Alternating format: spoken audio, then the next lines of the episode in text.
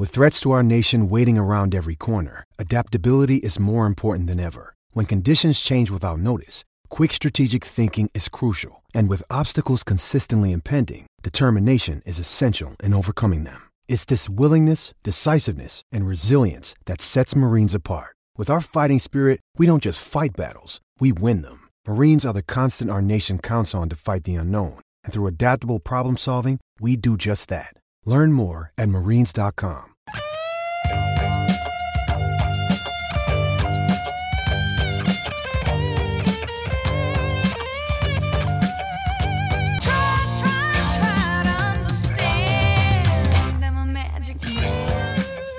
Of course, he's got his own opener. The Magic Man himself is Miles Pfitzner. Fitzmagic, thanks for your time. Hello, Kano. How are you, mate? You're here for the ultimate celebration, the Osborne Rooftop and Bar Commercial Road, South Yarra. What happens after the Melbourne Cup, Fitzy? I mean, has it settled down a bit for you or not? Well, you go to the Osborne rooftop most of the time. That's where we had a drink out of the cup last year. But um, it, look, after this week, it does start to quieten down. Oh, the Pinnacle start at Ascot um, tomorrow, so we fire up in WA, and so most of the form analysts get to take a break, but the guys that like to to do five states, of which I like to do, then it's sort of you go into another carnival, and then that sort of semi rolls into maybe Adelaide, and then you're into the autumn, and then you're into so you don't really get a break unless it's sort of June, July. But um, this is kind of the end of it here for Melbourne, though, this weekend.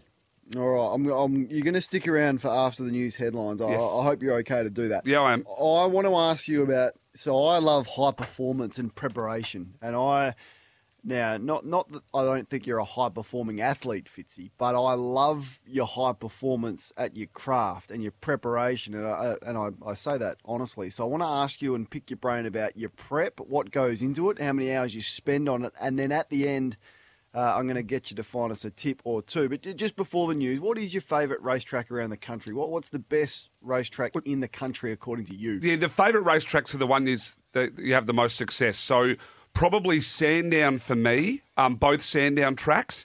Um, and Ascot in WA are probably the two that I find um, over the last 10 or 12 years of keeping my stats that I'm most successful. I do tend to go okay at Randwick, um, but they're the two, Sandown and, and, and Ascot. And you seem to have better tracks you get a read of. Oh, I'm not a great judge of leaders, um, so I steer clear of Moonee Valley and a few of those sort of sort of tracks. But um, yeah, uh, you have your favourites, but it just depends on what suits and how you do form. And when you build it up over enough period of time, it sort of it tells you rather than you telling it, if that makes any sense. All right, Fitzy's a man of the people, so if you want to have your say and ask him a question, I'm not the racing expert, clearly. That's why we've got him on. 1300 736 736. He's more than happy to speak to you. Going to ask him about his prep. No one puts in more time into his craft than Fitzy, which I love and respect. Fitz Magic is here with us. 1300 736 736 is the open line number. Heaps of text coming through. We'll work our way through those in the next half an hour or so. For 40 winks, the Temper Tex, the all new Tempur Pro is Tempur's most adaptive mattress ever. It's here. It's a mattress like no other. So, Fitzy, you do long stints on air, and to do that, you need to be prepared. What does your preparation look like so you can give the punters what they want? Uh, well, to, to sum up a week, on I suppose with Wednesday trackside, I'm still doing five cards on a Wednesday. So that'll start probably Monday afternoon and most of the day Tuesday uh, to, to prep for the card. So that's replays uh, and doing your form. I essentially do three drafts. So one's uh, the first look with horses that I've either black book recognised or taken out of the races before. Then the secondary look is uh, I'm going back through the replays um, and trying to line up the races that I want to tip in. Um, so, so, uh, and then the third look is, is the final draft where I'm putting my final numbers in. Am I playing yes or no? So I run sort of three books. I still do it by hand. I don't do it digitally. Um, a card, depending on whether or not you're across the pool of horses. I, I mean, it's a bit like footy. The more you're in it, the more you know. Um, Yeah. So um, when you're right in it, in the thick of it, they take you a bit less. But a card can take me sort of anywhere from two to four hours. Um, so if you do five, it can take anywhere from 10 to 15, sometimes 16 hours. But this time of year, you put lines through races. So to give you an idea for this Saturday, there's around 48 races that I've looked at. Um, I'll, I'll probably tip in about 33 to 35 of them. I'll tip. Yeah. Uh, and of the 33 to 35, I'm probably betting in close enough to about 20. So um, th- that's where a lot of people will come for me, you know, saying, if I pick, I'm going to give you five best from the five states uh, at the end of this. And, and more than likely, those five best are going to be five favourites now because they're the, the five best of 35 races. So um, I'm not going to go and give you $10 pops because i will be tipping them on air, but they're not the best or don't have the most likelihood of winning. So yeah. Um, that's where it's hard to explain sometimes to the average punter. I, I get hate mail probably just as often as you do. Um, tell, me, tell, me, tell me about that. What, what uh, people give you grief for ones you've got wrong, or they say it's too obvious? oh, it, it's a bit. A lot of people probably think that if you go and tip five best, they're the five favourites. I could have picked that. Well, that's okay, but you, have actually got to put your money where your mouth is and, and, and probably declare them. Yeah. Um, yeah. You know, someone just said then off the text, Miles' prep is copying other experts' best bets and then claiming them as his own. I mean, you just cop it all the time, mate. That's coming straight away. it's well, welcome, welcome to the world. Oh, like, you, and, look, you wouldn't be doing your job if you weren't getting some well, strong feedback. Well, and that's the whole thing. And, and look, I wouldn't be here if, if it hadn't worked over the last three years, let alone the last 12. So, yeah. I, I mean, it's really easy, um, nameless accounts, as you know, Kane. I don't complain. Um, there's plenty of people that like backing them that have made money off them, and I think my record speaks for itself. So why have you resisted going digitally? I know we're getting to the nuts and bolts of your prep here. Why, why are you still doing it by hand and with a with a pen and paper? Well, well what I did was I, I, started to probably try to use a ratings uh, some rating system um, which would give me where horses were in run. Um, and then what they would run on a peak or a benchmark figure. And I tried to incorporate that to save time, but I found that my results actually dipped. Um, and, and, I don't know whether or not I just didn't stick it that long enough, but you've just probably got to back your eye. And growing up around mm. it my entire life and racing horses my entire life and my family doing it, that that sometimes your eye's as good as any. And, and I think when I just probably stick to just straightforward eye, um, that's when you're better off. Um, there are days I jump on air on a Sunday where I haven't been able to catch up, and I tell the listeners, look, I've got probably two or three meetings here I w- wasn't able to do, and we do them on the fly. And some days we go well, and some days we don't. But now, those that follow it and know and understand, uh, they're not the ones that come for you. It's always, you know, as Mark Fine once said, it's always the people sleeping in their mother's basement that'll never own a lawnmower outright, Kane. They're, they're the ones that complain.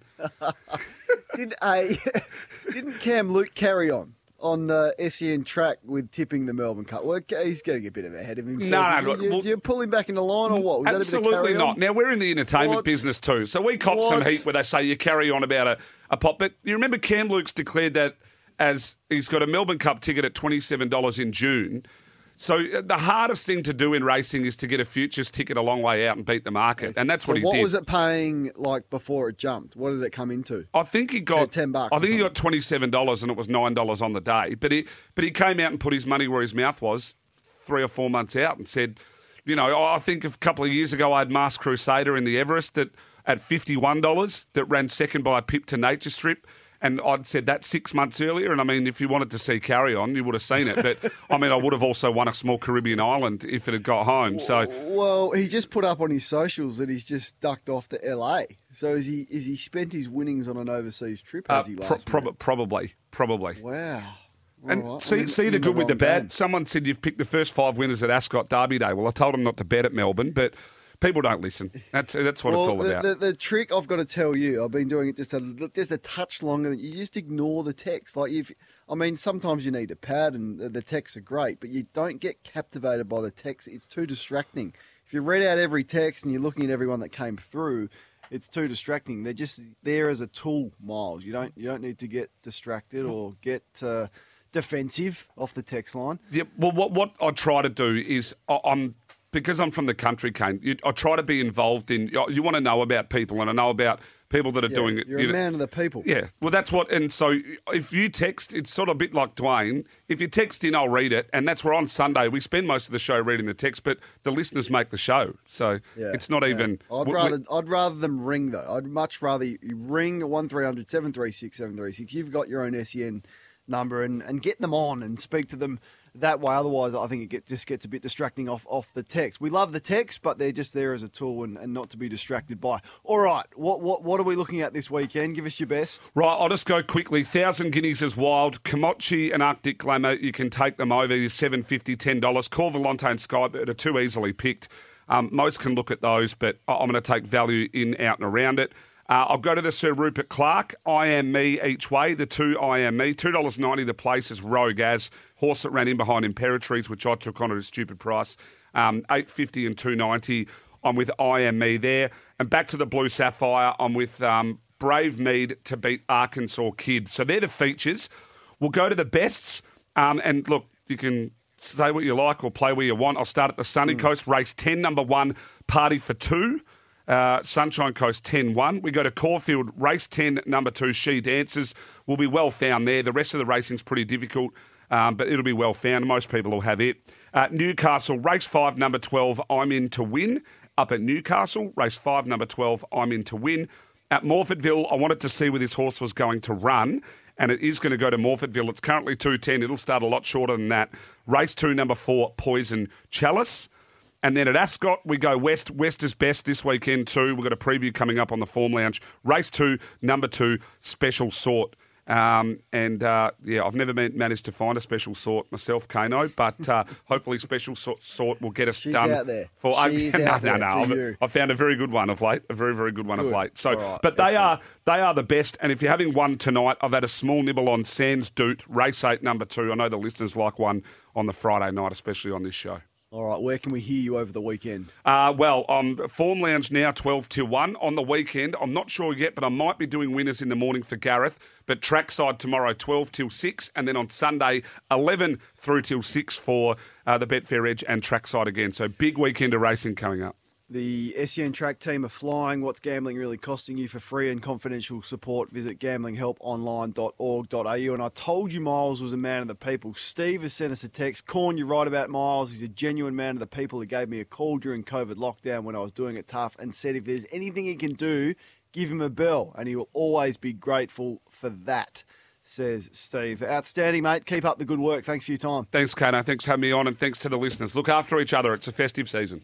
Beautifully done, Miles Pfitzner there. You'll hear him with the magnificent SEN track team